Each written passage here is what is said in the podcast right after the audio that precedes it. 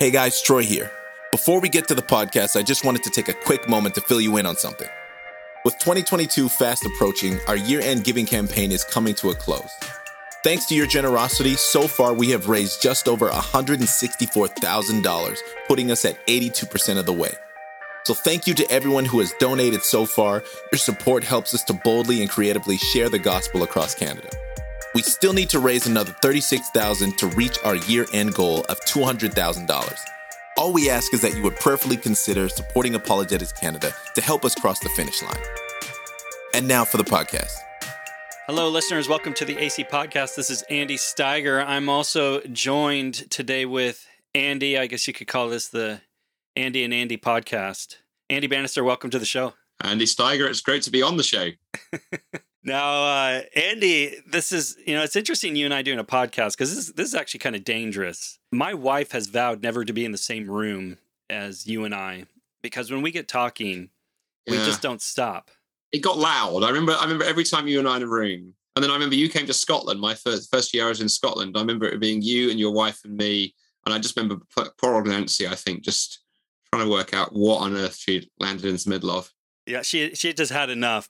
But by the way, speaking of the Scotland trip, I got to thank you for introducing me to haggis and Irn-Bru. Oh dear! On the first time with you, Irn-Bru, yeah, not so much. But haggis is is great, and of course there's a biblical connection because the plural of haggis is of course Haggai. how how did I know you would be able to even and if there's somebody that can make a joke out of haggis, it's Andy Bannister. Now I was I'm gonna be, be honest but before we jump into things here, I just gotta say I'm imagining, you know, as I'm in Scotland, which I, I can't think of a more manly place than Scotland, you know, because I, th- I think of Braveheart Well, there's the British like. Columbia. I mean, that's Yeah. pretty manly. You've got Well, bears. but we don't have haggis, and we definitely don't have Irn-Bru. So I remember Andy Bannister telling me, "Well, if you're gonna have haggis, you've got to have it with Irn-Bru. You know, you got to say it more Scottish, right? Like Irn-Bru." Yeah. And I'm thinking to myself, this is going to be the thickest beer I've ever drank in my life, and I'm I'm I'm looking forward to this manly brew. And instead, what I get is what I would call bubblegum flavored soda. It is. It is, and the, the Scots are very proud of it. I think they're. I think. I think it used to be the fact that Scotland is the only country in the world where the best-selling uh, carbonated beverage is not made by either Coca-Cola or the PepsiCo company. So it's their own thing, and they're proud of it. It- I'm going to tell you though, it's weird. Uh, oh, it is that. but I do enjoy bubblegum flavored soda. Any rate, listeners, we're going to jump into things today. We have uh, Andy on the show to talk about his new book. Let me introduce him, though, properly, as I have not done yet.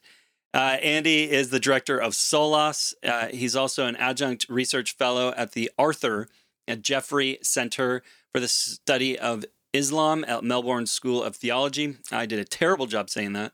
And an adjunct faculty member at Wycliffe College, University of Toronto. And, And he's just looking at me like, and know. that, of course, the other important why thing. am I I'm- on this podcast? I'm an associate or adjunct with you guys now. I think yes, you are. We, we got we got to add that. We got to add that Ah. now. This is actually very. This That's is the one that exciting, actually, because Andy and I have worked together for many years. Uh, almost, I think, like ten years, man. We have You had hair, I think. not that long. No, we haven't been working together that long. We've been working together for a long time, and so this was cool. He and I were talking like, "Hey, we need to we need to work together."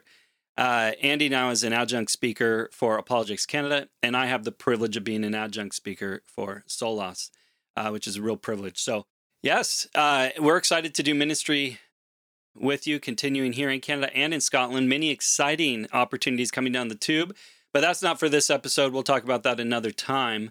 We're going to get into your book today Do Muslims and Christians Worship the Same God? Which is a great book. I've been looking forward. Now, I'm, now honestly, I'm not just saying this.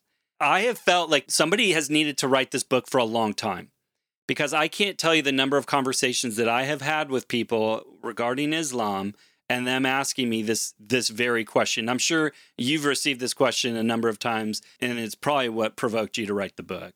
it's funny you say that, right? Because when the book came out, I got a lot. of, I got sort of deluged on social media by, ironically, two different types of person. One type of person coming after me to say, well, the answer is obviously yes. Why did you write the book? And another type of person saying, well, obviously the answer is no. Why did you write the book? it was often, I would just like introduce each set to the other set and go, see. Um, so yeah, I was going to say it's a very, it's a very common question, Andy. It's the question behind many questions. It's often assumed without people thinking about it. And I think the last piece I'd say there are some books out there addressing it, but they do so in quite a sort of academic, uh, quite unapproachable way. And if you know my my style, similar to yours, actually, I like your, your material because you write very accessibly. Both of you and I can write academically, but we can both write accessibly. And so I really wanted to write something that was kind of funny, fast moving, easy to get into. And so for folks who are not perhaps theologians, but want a, a handle on the question, that was the goal. And you you did a great job. it, it is a wonderful book. I I, I recommend it to all, all of you listening. Uh, this is a, a great book to get into. One of the things, you know, and we're going to get into part of the book today, so uh, you'll you'll you'll get a bit of a flavor for it, but but by no means, you know, are you going to get the full book in this podcast. Really, this is a teaser, and I hope that you do get the book. Uh, it's wonderful. Now, one of the things that was interesting, Andy, is I'm as I started reading uh, your book, which I love. I love your writing because you you have a, a, great sense of humor, which you bring into the book. Now, I don't get all the jokes. Uh, there were a couple in there that are clearly UK puns, but that's fine. Uh, I, I no, still appreciate. It may just be they weren't funny, Andy. That is the other. and, the other that very well could be the case. but it was interesting as I'm reading the book. The first thought that that came to my mind was I, I remember thinking to myself, "Man, I wonder what Andy's introduction to apologetics is." I, and I'm not kidding you. This is the question that was going on as I as I was reading your intro. And I was thinking, well, I wonder what, you know, how did Andy get into uh, apologetics? What was that story? And then, of course, as I get into the book, I realize that you actually start to share that story. And if I understand correctly, Islam was really your introduction into apologetics, and specifically a, a, guy that we both actually know, a guy by the name of Jay. That's right, Jay Smith. Yeah, you're absolutely right. I often I often say to Muslim friends that it's it's bizarre actually that it was Muslims and their questions who are responsible for, for me getting into well apologetics and ultimately ministry. So I told the story in the book, but the long, the short version of it is, Andy, that in the mid late 1990s, I was a youth worker working for a group of churches in, in London. Hadn't really thought about apologetics or public proclamation of. What were you doing faith. for work? If I could just jump Sorry? in here. What were you doing for work at the time? Well, like- that point, I was my first job. I'd been I'd worked for a large London teaching hospital doing conference management. Then I jumped out of that into ministry. I'd been doing youth work on the side, and the youth work had kind of taken over. So I, I moved, made the move into into public ministry. Okay, so you're working at a church. Uh, well, what I was doing actually was, um, which I suppose actually in some ways I taught me a lot that came useful for apologetics. I was doing what in the UK we call schools ministry. So I was I was hired by a group of four or five churches to go and build connections to all the local high schools. So I would find any ways we could do it: sport, you know, religious studies lessons, uh, you know, uh, reading support, anything we could do to get a foot in the door of the school and build connections. And no, one thing I got the ability to do is in the UK, yeah. every school has to have. It sounds funny. A, a, what's called still still called in law a daily act of collective worship, which basically means they get all the kids together and someone says something inspirational. Teachers hate it, so lots of you know lots of us who are Christians use that as the way in. So I would often get to go and talk to a thousand young people, you know, age between 11 and 18 on a Monday morning, and you're told you've got five minutes. And if you get if you get too direct on the God thing, they're not going to ask you back. So you, you learn quite fast. But I hadn't really discovered apologetics um, at this point until, as I say, um, talk more about this in the book. One one day, uh, Jay, Jay Smith, you can Google Jay. Folks don't don't know him. Very well known engager and and uh, debater with Muslims. Came to our church, did a did a seminar on on understanding and reaching Muslims, and in that described how every Sunday he was going up to the Speaker's Corner, part of one of our big parks in London, standing on a ladder, preaching to all the Muslims who could be found there he and I got talking after the seminar. He was very engaging. He said, "Well, Andy, why don't you come? Why don't you come to Speaker's Corner next week? See what we do." And lo and behold, I went up to London the following week to be met at the train station by Jay carrying not one but two ladders. And I said, "Why have you got two?" But dude, he went, "One's for me to preach, and one's for you, Andy." I, th- I said, "Jay, you should come and see." He went, "Oh, best views up a ladder." I went, "I've never preached on the street before. It's easy," he said. "I've never talked to Muslims before. They're easy," he told me. Both those things were false, Andy, because the Muslims there were well prepared for Christians and thus I got my first very, very much crash course introduction I to the love fact it. that not I love it everybody. because he brings a second ladder as you talk in the book and Yeah. invites you up on this ladder. It's your first time out at Speaker's Corner and saying, "All right, it was a total gong show. It was, it was, it was a gong show to end all gong shows. a hot mess," as they would say. yeah, because I got on that ladder. The Muslims had questions and objections. I knew nothing. I remember getting down from the ladder thinking, well, I need to become a Muslim because they have all the answers.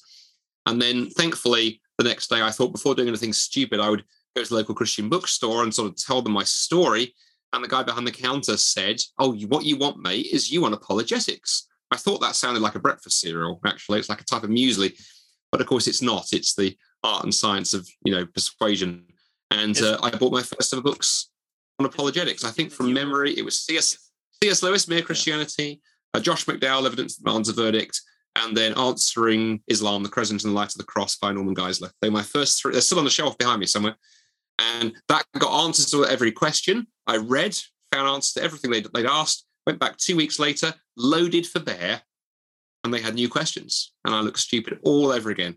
And we did this little game for the next three months. Go to, go to Speaker's Corner on the weekend, find out the things I don't know, and then go home desperately trying to sort of read, study, talk to others. And I got a crash course in Muslim apologetics over those three months. It's interesting, you know, that you can be in ministry and not know what apologetics is. Definitely something, you know, I mean that could be a whole show in of itself. We're not we're not going down that rabbit trail. But this this whole experience would ultimately lead to you doing uh, a PhD in Islamic studies.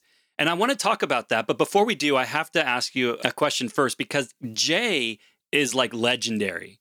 And one of the things, and I just want to hear your thoughts on this, because one of the one of the legends that I've heard with regards to Jay is he's an extreme pacifist, Hmm. and that there have been times I heard I heard this one story where he got punched at Speaker's Corner, calmly picks up his glasses off the ground, puts them back on, and proceeds to go back you know, up the ladder to to share about Jesus again. Yeah, to go. I I wasn't there when he got punched, but I was there when he got pushed off a ladder a few times. By the time I got there, he would very proudly show you he'd got these special glasses that no matter how you twisted them, the frames didn't break. I don't. It was quite clever how they did this because he'd lost two or three pairs of glasses, and I was actually more annoyed by the fact that he kept running out of glasses. So he had these sort of you know. A sort of punch-proof spectacles, but no, he was. He's a Mennonite, so you know that that tradition sort of leans traditionally very much that way. And Jay Jay lived that out. And the other thing I'm very grateful for, so we're talking like it sounds like he's dead, but he's, he's very much still going. Yeah. I'm also, it's also interesting when I when I've told this story and Jay's around, because I have told this story often when Jay's around, and Jay will always say, "So what? I don't know what happened." He said, "I've never done that with anybody else." And then he, you know, he, the point he adds to it, says, "I think he said he obviously saw something in me. I don't know what he saw because I didn't, I hadn't seen it, but but I think there's a real lesson there about giving young folks a chance. And so I always, you know, you're probably the same. You come across a lot younger ones. I'm always praying, okay, Lord, is there somebody that you want me to give a chance to, like Jay gave me a chance to? Because it's insane on many ways. Put put the newbie up the ladder. Um, but praise the Lord, he did. Because yeah, that, that sparked the interest in apologetics. I started reading, discovered I was academic. I was 28 at this point, never been to university, didn't come from a university going sort of family. That wasn't us. We were kind of, you know, sort of lower middle class, maybe sort of upper working class kind of thing. We weren't that sort of family. But eventually decided we'd try Bible college. My wife and I scrimped and saved and made it work. Went You were married because you were married at this time, right? I was. Yeah, so my long suffering wife is like, you know, wondering what on earth her husband's got himself into. Um, but then also, you know, praise the Lord for her, because when I felt, you know, God giving me the nudge to go and sort of study formally, I think I got, you know, I'd written it off. We couldn't afford it because we were, you know, there's not a lot of money in youth work and she was on a fairly low salary. And finally, after weeks of my whinging, she said, okay, let's just come on, let's sit down and get a cup of tea and actually look at the budget. And we figured out if I worked in the summer, our budget literally exactly balanced with me going to Bible college. It wasn't slight, slightly one way or the other, it literally exactly balanced. And then the day I started Bible college, she lost her job, which was amazing. So we went from two jobs to one job to no jobs. So I think God was sort of really testing us. And for a while, it was quite interesting. That's incredible. Now, eventually, this would lead you to doing um, PhD It did, uh, yeah. s- studies. No, I didn't know when to stop. That was the thing. I just sort of studied and kept going. Uh, that's great. And what was it that you did your your doctorate in with regards to Islam? Yeah, so I I picked when I when I went to seminary, I picked the one like Christian seminary um, in the UK that had a department of Islamic studies run by a former missionary. and um, and we you know became became friends. And at the end of my undergraduate degree, he persuaded me to do a master's. And it was about three months into the master's. Actually, he called me into his office and sat me down with a very serious look on his face. He, he's Australian, and they have a strange sense of humour. And he said, "Oh, the reason I called you in for a meeting, uh, Andy, is there's a bit of a problem with your work." And I think he realised that he pushed this this lot too far because I looked very worried. He went, "Okay, no, no, no, calm down." He said, "Basically, you're writing at PhD level, and that's a bit of a waste in a master's student. So, what about upgrading you to the PhD?" And I said, "Well, how long will that take?" He went, "Oh, a couple of years extra. Yeah, six years extra." But what I did, um, Andy, was I'd become fascinated by this point. What are the arguments that Muslims had used at Speaker's Corner around like this? It said, look, Muhammad, the founder of Islam, was illiterate. He could neither read nor write. But the Quran is this amazing work of world literature. So therefore, it must be a miracle because how could an, an illiterate person produce a work of literature like this? Now, if each step in that argument stands up, it's actually quite persuasive. Actually, you know, it's um, how could someone who's illiterate produce a work like this? But there's one big assumption in it. The assumption is that cultures without writing, oral cultures, are basically stupid and can't produce great works of, of, of, of art uh, or literary art. And we know that's not the case because the two kind of founding poems that stand at the, the root of the Western literary tradition, Homer, uh, not the little yellow guy, the Greek poet, um, Homer's uh, Iliad and Odyssey, we know those two long form poems must have been created in some way we're not, you know, up until, up until they were studied, we're not familiar with because they predate writing. We know they were they were circulating before writing was invented. And lo and behold, it turns out there are tools and techniques that you can use if you're an oral poet, oral performer, oral preacher in a culture without writing to actually produce quite long works of literature. And here's the fun thing they leave their mark on the text. And we can study the text we have today looking for certain indicators. And the more of those indicators we find, the more likely it is that the text you're looking at has actually been composed live in performance, effectively in front of an audience, almost you know extemporaneously. And uh, all the signs and, and, and signifiers that we find in works like Homer's poems, we find massively more of them even in the Quran. So the Quran looks totally like it was, in fact, uh, created by an oral illiterate person. So I always say to Muslims, on the one hand, my my PhD, which really demonstrated that in huge detail. On the one hand, it supports you know one of those early claims of Islam. It, it does indeed look like whoever preached this probably was illiterate, but at the same time, it also demolishes the idea that it came directly from heaven in any shape or form. It has very very human oral fingerprints all over it. Let me just let's just get something out of the way because I, I don't know. Whenever I talk about Islam, people always pronounce Muslim and Quran differently. I've heard Muslim, and I've also heard Quran. Like, so how do you? Where, where have you landed on how you're going to pronounce? Well, those? the first thing is you arguably in one sense you are partly possibly talking to the wrong person. My, my Arabic pronunciation is useless. Muslim friends are always like, dude. But the point is, generally speaking, it's Muslim um, that way, not Muslim on the versions you hear. It's generally most would pronounce it Muslim. And Quran, if you can, it's to throw that first kind of syllable in the back of the throat. Quran is where you are aiming at.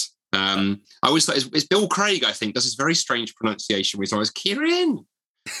um, or sort of words that effect. I've heard people do, and it's like, no, it's I've not. Heard, yeah, I've heard all sorts of pronunciations. Okay, so that, that's good. All right, so at least we know we're butchering it. We're not saying we're not saying it quite right, but we know how we should be saying it. Absolutely. And to be fair, I mean, let's be honest, no one knows how New Testament Greek was pronounced, right? We don't know what, right, what the accent was. And we, we, don't know how the Romans spoke Latin, do we? Maybe they had high squeaky voices.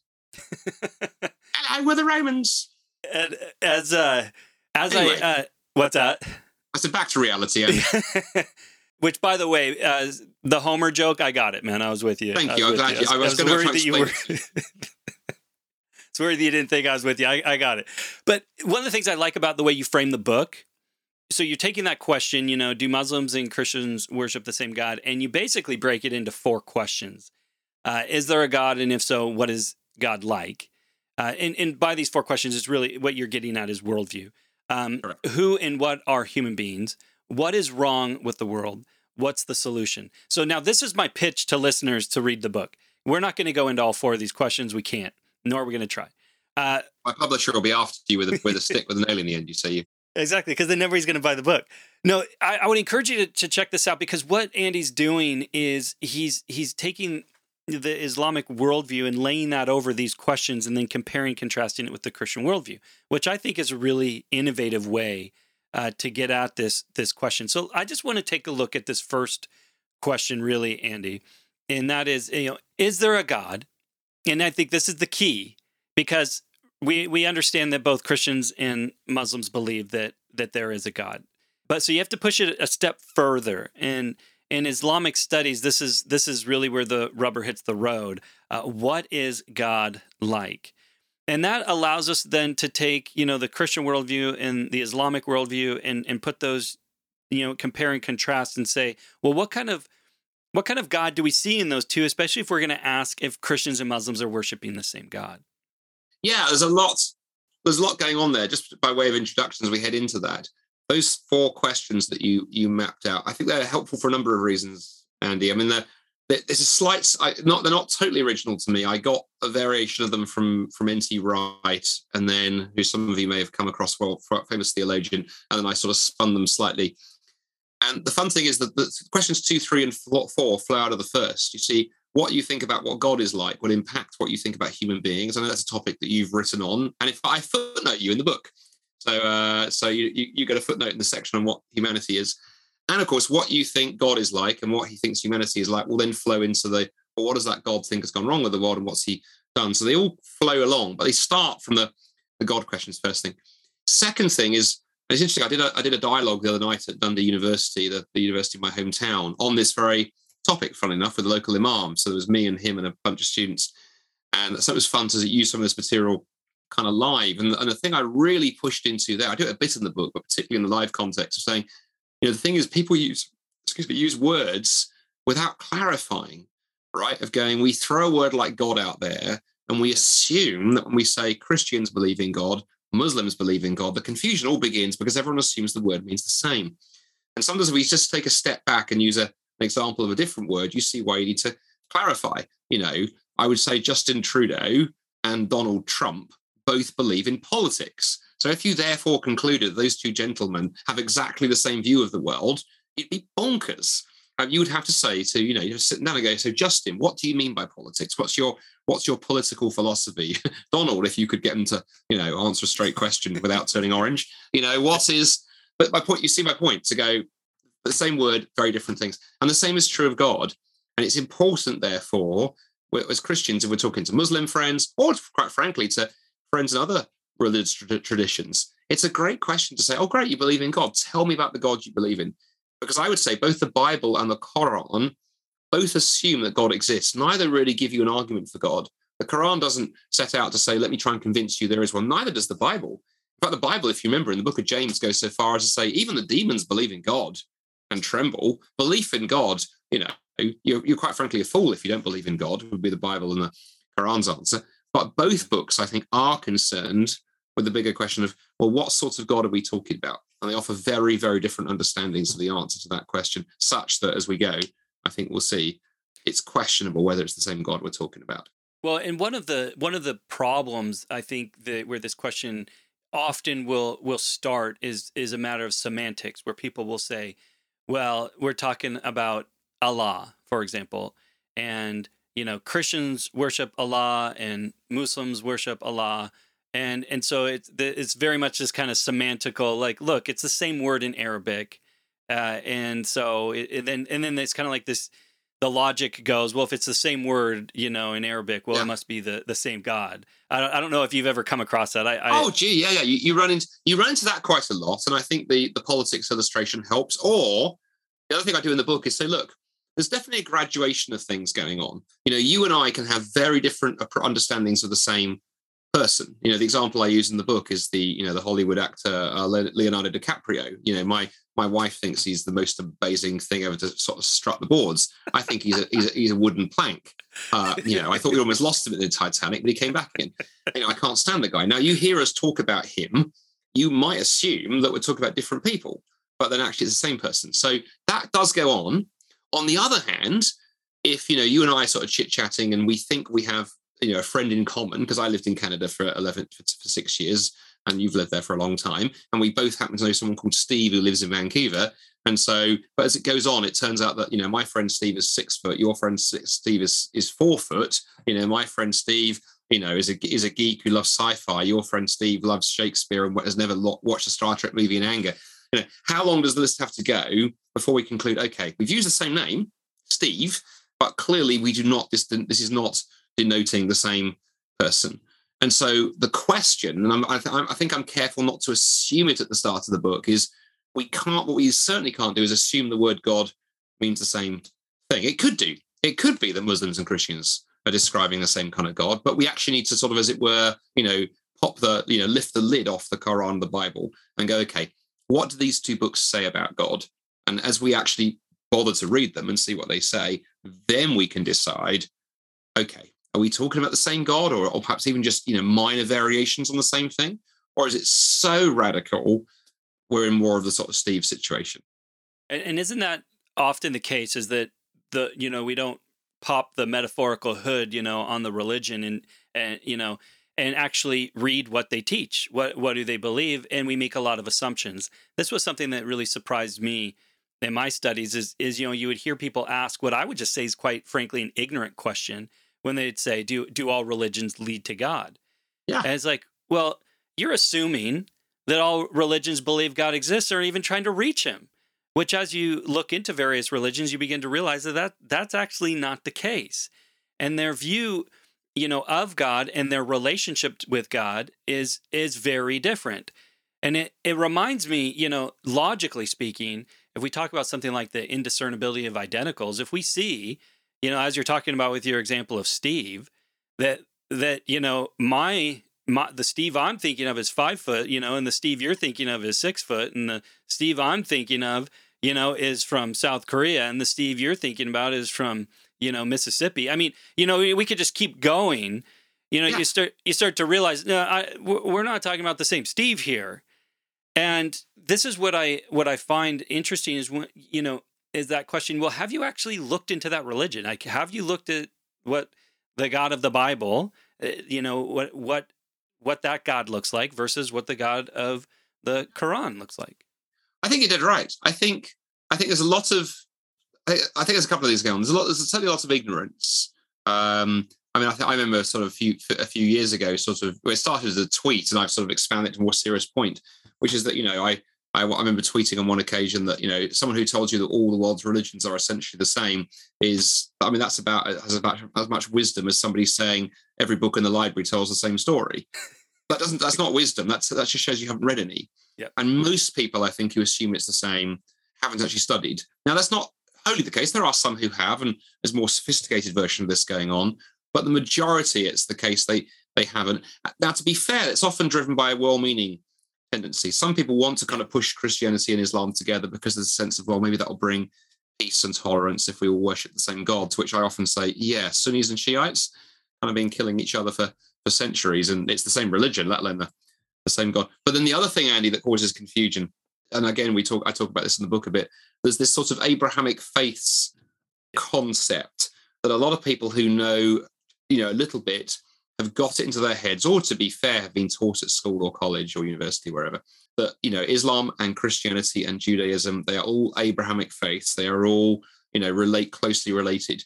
And one thing I think is important for Christians to do, quite frankly, is go, that is not the case. In fact, the, the more recent scholarship on the origins of Islam has made this clearer and clearer and clearer. I mean, Christianity and Judaism, they are they are sister religions. The first Christians were largely all Jewish. The New Testament is saturated in Jewish theology and Jewish categories. The New Testament quotes or alludes to the Old Testament from memory something like 2,000 times if you count the, the allusions as well as the quotations. The Quran, on the other hand, there's just there's only one occasion where it possibly quotes the Old Testament, but even that's a bit vague.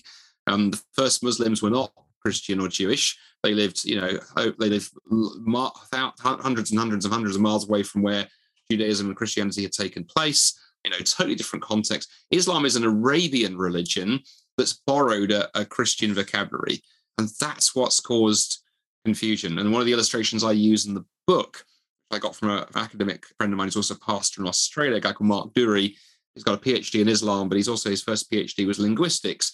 He says, actually, what we see going on with Islam, we see analogies to that in linguistics. because there's a phenomena in, in languages called called a creole, and a creole is when you have the uh, you have the vocabulary of one language has been stuck onto the grammar of, a, of another. And the famous example every linguist would talk about would be in Haiti. So uh, in Haiti, you've got uh, the Haitian Creole there has French words, but has got a Haitian grammar underneath it. So if you go to Haiti and you hear a traditional speaker, and if you're a French speaker, you'll go, "Oh, I recognize all these words, but I can't make any sense of it because they're all joined together differently." Well, if you got it into your head that Haitian Creole was a Romance language, along with you know Spanish and Italian and whatever, you need your head read. It's not. What happened was it borrowed for historical reasons some of the language of French, and I think that's exactly what's gone on with Islam. Muhammad, when he preached and taught what became the Quran, picked up building blocks of Judaism and Christianity. Didn't often understand the theology underneath them, picked up the words and the ideas and bits of the story, and then a bit like a child building something out of Lego bricks, built Islam out of it. And then, of course, later 21st century folks come along and go, oh, well, clearly it's part of the same family of religions. No, it isn't. And I think we do disrespect to Islam if we do that, as well as disrespect to Christianity and Judaism because we don't understand them properly. And and that's I think a really important point that I've seen in my own time interacting with Muslims is they have a misunderstanding of Christianity and and then you have other people who have a misunderstanding of Islam where they'll just assume certain things but you can have a similar thing taking place with regards to the Quran where for example the trinity is misrepresented or you can have other aspects of the Christian faith that are misrepresented and then the Muslim is going to see Christianity through through that perspective. And by the trinity I mean that they have this idea that Mary for example is a part of the trinity. And you know and and obviously that's going to cause confusion very very quickly yeah. That's the famous example um, where in the quran it, it, describes christians as believing in in three gods god mary and and jesus which is not as you know mainstream christian orthodoxy by far the biggest one actually is often missed the quran famously in, in ch- chapter 4 verse 157 denies the crucifixion or mm. appears mm. to deny the crucifixion yeah um, but what's interesting, everyone gets but yet affirms right? the miracles of Jesus, which is interesting. Yes, Oh yeah, yeah. But more, but what the thing that people often miss, and I did at first until it suddenly hit me like a bolt from the blue, the Quran doesn't really understand the resurrection. I mean, to go if you grabbed even the most, you know, even the most naive school, high school student who just done a, you know, comparative religion 101, and you said, okay, dude, you know, tell me something about Christians. You'd like to think they go, well, like, like Easter is important. Yeah, well done. You know, Christians believe that, you know, Jesus died, rose from the dead. That's what Christian faith is. Well, the Quran doesn't get this. The Quran does not know that the resurrection is the central defining, you know, belief for Christians around which the whole of Christian theology and hope are based. You know, it's the resurrection that was why Christianity split off from Judaism. It is the thing, and the Quran is totally ignorant of it. So that the Quran doesn't get that. You're like, well, Muslims want to say was was Allah having a bad day? I mean, even if the Quran referred to it to rebut it, but it doesn't even do that. So it's this massive gap, which is just, which the only conclusion is that, you know, the people from the sources from Muhammad was getting some of this material that was floating around the oral context of Arabia there in the seventh century was not a particularly Christian context. I think it was probably more of a Jewish context, actually. And so people weren't talking about the resurrection. And so he didn't know about it. So I think it's interesting. You can get this going on both ways, then, right? So you can have a, a Muslim that doesn't really understand Christianity, but you can have a Christian who doesn't really understand, you know, Correct. Islam. Yeah. Let's just take a moment as we as are coming close to our time here. What what is it? You know, what what is the view of God that Islam puts forward? Uh, how how do they understand the Islamic God in particular? Well, I'd say in the um, in the book, I mean, I go into this in some detail, but I'd say that the, the key attribute in the, in the Quran would be that uh, Allah is supreme will. That is, I think, the, def- the controlling concept that underpins everything else. That time and time again, the Quran emphasizes that Allah only has to will a thing, and uh, and it is. Um, you know that God is arbitrary when it comes to things like you know forgiveness and mercy. Again, it all comes down to His will. If He wills it that you're forgiven, you will be. Otherwise, you won't be. So supreme will uh, would be, I think, the controlling uh, idea there in in the in the Quran. And there are other things that spin off that. I mean, obviously, Muslims will tell you that, that, that Allah is compassionate and merciful, and those attributes are talked about. but I think they still sit under the concept of will. For the Bible, um, what, I, what I do in the book actually is I kind of flip that round. I look at five attributes of the God of the Bible and then do a compare and contrast what Islam says on his characteristics. The, the, there are many we might take of Yahweh, the God of the Bible, but I think the main ones uh, that again are the sort of controlling ones would be that he is a God who's relational. I mean, that's literally there on the very first page and the very last page. He walks and talks in the garden with Adam and Eve. He's there in the new heavens and the new earth. Revelation 21. He's a God who could be known throughout the Bible. The whole message is that God doesn't just doesn't just reveal his will, but also reveals his character, his identity, his heart. He's a God who's holy. Um, interesting, that is not already a Quranic category, actually. The idea that God that God would be, you know, just awesomely, totally, essentially holy and, and good and righteous. Really power is where it comes down to. It's almost like a Nietzschean view of God, really, that, you know, God has the will to power and so he can do what he likes. Which cashes out interestingly with regards to um, prophets. So if yes. so if if you got Jesus, you know, who's viewed in Islam as a prophet, then they have a real hard time if if they're if that view of God is one of power, that God yes. would be beat up, you know, mocked and crucified. Yeah, but interestingly, that what's fa- what's fascinating is how, and this is a discussion for the whole of the time, that Islam never really evolved the category of, of theology.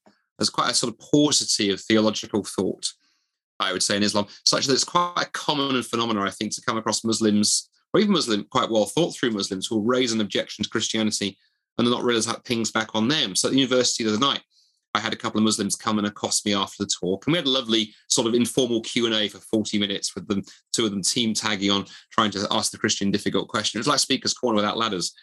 But one of the things they raised was the Jesus thing. They said, "Well, you know, how you know, God is all powerful and supreme, and you know, very Islamic way of of coming into the conversation. So, so how on earth could God, you know, be, be, become weak and, and step into history in the person of Jesus? Why would he do that? And before I was saying why he would do it, because that's a great question, I said, I said, we do realize you chaps have the same problem. They went, well, no, we don't. I said, you do. I said, oh, oh, number one, if God is, is totally is utter power, supreme will. I mean, just infinitesimally, infinitely powerful, and that's the main attribute of God. That's what you agree. They went, yes. Okay. Why is that God in Islam? Why does He care about how many times times a day you pray? I mean, quite frankly, you know, how how full of yourself are you? He's got better things to do. He's got a universe to run. You know, he's supreme authority. You know, the Queen in Buckingham Palace doesn't care what I have for breakfast, but you think so. If you push the power thing, to you, you get that problem. Hmm. And then I said, secondly, in Islam, you believe that that God has revealed his word, his literal word, in the Arabic language, which was at the time of the Quran's writing what linguists call a defective script. It couldn't carry all the, the nuances of, the spoken language because they hadn't got a vocalization system, voweling system worked out. So, you know, again, your God chose to limit himself by speaking through a defective language, whereas he could have just transplanted the Quran into everyone's brain. So I said, you see, we both have the same thing going on both of us believe in a God who, to some degree, limited himself. Now we just need to ask which is the greater evidence for, you know, you know, for for God stepping into space and time in the person of the Quran, as it were, or stepping into space and time in the person of Jesus. And so I think that this is so this is so interesting as we're talking about, you know, working through these ideas because for Muslims this is really important. Like these kind of conversations in they they don't use the word apologetics. It'd probably be more something like polemic or or something to that to that effect. But they're they're thinking through these things, and they're they're kind of they're kind of like uh, Jehovah's Witnesses in many ways because they they prep to have these sorts of of conversations, and they're quite keen to have these sorts yeah. of apologetic questions as as they're you know thinking through these issues. One of the issues that that I see playing out is this idea of the way that God views you as well with regards to say salvation as an example. Oh uh, yeah. And, and you see this in Islam with God's desire that you behave in a certain way and at the end of time your deeds will be weighed. But this goes back to what you said earlier and you know if you've done enough good deeds that's going to outweigh your bad deeds. However, it's still the will of Allah at the end. That's right. And I think you see, on the Christian side, uh, side of things, we haven't got time to go through this in, in huge detail, obviously, because we're coming towards the end. But you know, we talked about the God question. The human question is interesting because I know you say you've you know you've written on this and you've got things like the Human Project and all the great stuff that Apologetics Canada ha, ha, have done. You know, at the heart of the Christian faith and the Jewish faith too, actually, is the understanding that human beings are made in the image of God. and that imago Dei, that image of God in Genesis 1, you know, that underpins, that quite frankly, underpins the whole of human rights theory and, and everything else. Well, Islam doesn't have that. The Quran doesn't teach that. In, in, in the Quran, human beings have some responsibility. The commonly used word, the Arabic word for what we are is uh, we are khilafa, which is often translated vicegerent. So that's sort of somebody who has a bit of authority over other things. So, you know, we have authority over lower aspects of creation, but there is no idea of imagehood there. Well, that then sets up a whole cascading series of things because, of course, if human beings are merely slaves, then of course, you know, the way that God treats us might be that way. If, on the other hand, God has created us to be sons and daughters, then that begins to make more sense of well, that my God therefore might do something quite drastic in terms of actually rescuing us from the mess that we've we've made. And of course, if we're talking about God who is relational, knowable, the Quran in the Bible, of course, that's the vision of heaven. It's relational and knowable. Um, you know, I love that passage in Revelation 21 that says, you know, in the age to come, you know, God will dwell with his people, wiping away every tear from our eyes. It will be like it will be like Genesis 3, where God walked and talked in the garden. He'll be walking and talking with us again. Islam, on the other hand, is interesting. It has a distant God all the way through, where God is up there in heaven sending down his his instructions, but not revealing himself personally. I mean, people miss the fact that even Muhammad God never came and spoke to Muhammad. It was all done through an, through an angelic mediator. But heaven in Islam, of course, is you know the Quran is clear. It's rivers of wine, fruit trees, crystal clear fountains of water. You know, uh, nubile young women for the men to enjoy. But the stark, staring absence is God. God is not there, present. It is, as you say, a great sort of party in the sky. Which to me, one of the horrifying prospects that raises of what on earth happens when you get bored.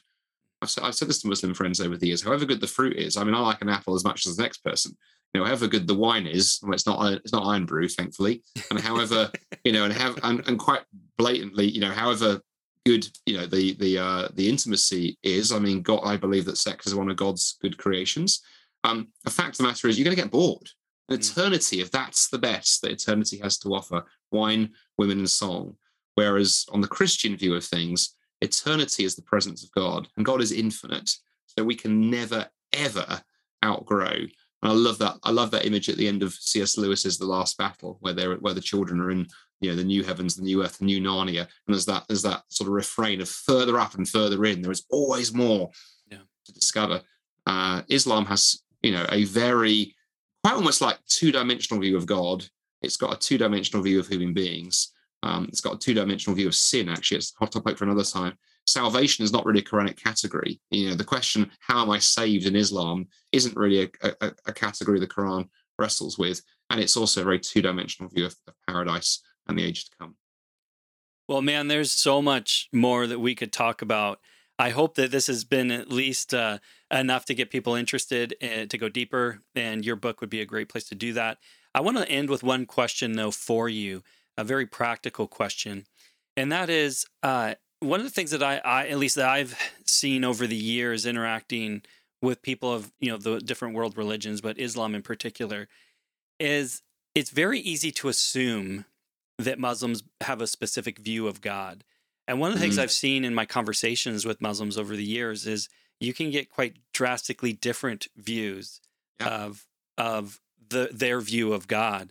I mean, so for example, even with what you've just said with regards to to paradise, as they would talk about it, I've met Muslims that think you'll get you know seventy virgins, and I've met others who don't think you you will, you know, and have various interpretations to to Islam. How, how do you how do you work that out? Like what what what's your way to engage with Muslims that come with just a variety of different interpretations? Not to say you can't find that in Christianity, of course.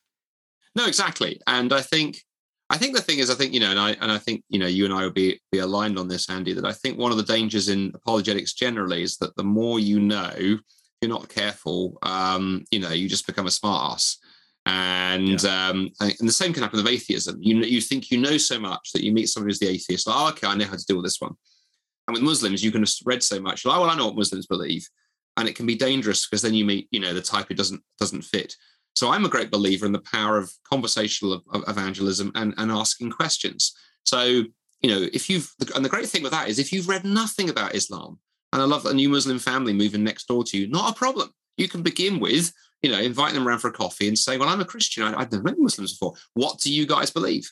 Mm-hmm. On the other hand, if you've read enough, you know, if you've read enough to to, to, to, know, to know a lot, and I've watched, I can't think of anything better to read than than, than, than my book. You know, and, uh, do Muslims and Christians worship the same God? no, exactly. Um, if you've read a lot and you know a lot, well, again, start the same way. Start asking questions. Now, when I ask a Muslim questions, you know, I've got the advantage of sort of 20 years of thinking about this. So I've got more processing going on. So I will hear things and go, oh, I wonder if. Um, and sometimes I might gently say, you know, well, that's fascinating what you described. Where, where is that coming from? And if they say well, it's from the Quran, then I might I'll, i might occasionally go, actually, with respect, I, I don't think it is, but do tell me more. And where this is the most significant, Andy, you will often meet Muslims who will tell you that God is a God of love. I, I come across that quite frequently because I think as human beings, we're wired to desire a God of love. As Augustine, you know, the church father said, our hearts are restless till they find their rest in, in thee. I used to, when I meet Muslims who would tell me they believe in a God of love, I confess in my early days, I made the, the ridiculous mistake of trying to correct them and go, no, no, no, no, that's not the God of the Quran, which is which is true, by the way. Now, what I do is I take an Acts 17 approach. You know, Paul at the altar of the unknown God, he doesn't chastise the Athenians for their stupidity. He goes, "Oh yeah, unknown God, dude. Let me tell you who that is." And so now, when I hear meet Muslims who tell me that they believe in a God of love, or perhaps they describe a vision of paradise that's closer to the Christian one, try and extend the kind of right hand of friendship and go, "Mate, you're right. God is a God of love. He has designed us for relationship with Him, but with respect, the God that you're describing sounds more like the God of the Bible than the God of the Quran. Come on home. Come on home." Mm. And I think you and I both knew the late Nabil Qureshi, you know, whose yeah. book and whose testimony of his journey from Islam to Christianity. I love the title, Seeking Allah, Finding Jesus. Because Nabil, if, if listeners haven't read that story, go go get hold of a copy. Because he he wanted intimacy with God. He wanted to know God better. And as he pursued that quest for connection, it was Jesus at the end of it. And I think that that's a great place to end. I would argue that one of the greatest apologetics with Muslims is to get, give them Jesus. Yes. Uh, thank you, Andy, for joining us on the AC podcast. It's been great to have you. Thanks again. Listeners, this has been a ministry of Apologetics Canada, and we will come back next week with more things to think about. Andy Steiger here. Did you know that in World War II, Canada was known for having some of the best pilots in the world? It's recorded that Churchill approached Canada for pilots, and when they only had a few to offer, he responded by building into the next generation. He said, he would prefer a thousand pilots from you later than 10 today. Here at AC, we love the work we do, but we also feel called to training up future leaders to share their hope in Jesus. It's our desire to train up well over a thousand. I pray that one day Canada is known for training up some of the best Christian leaders in the world. One way we're seeking to do that in 2022 is through our Leadership Summit on February 4th to 6th. This event is open to men and women to apply for a special weekend of training and networking at Sasquatch Resort. Please note, this event is subsidized, so don't let finances hold you back. If you're interested or know someone who is, you can find out more on our website. Space is limited, so register today. Thank you.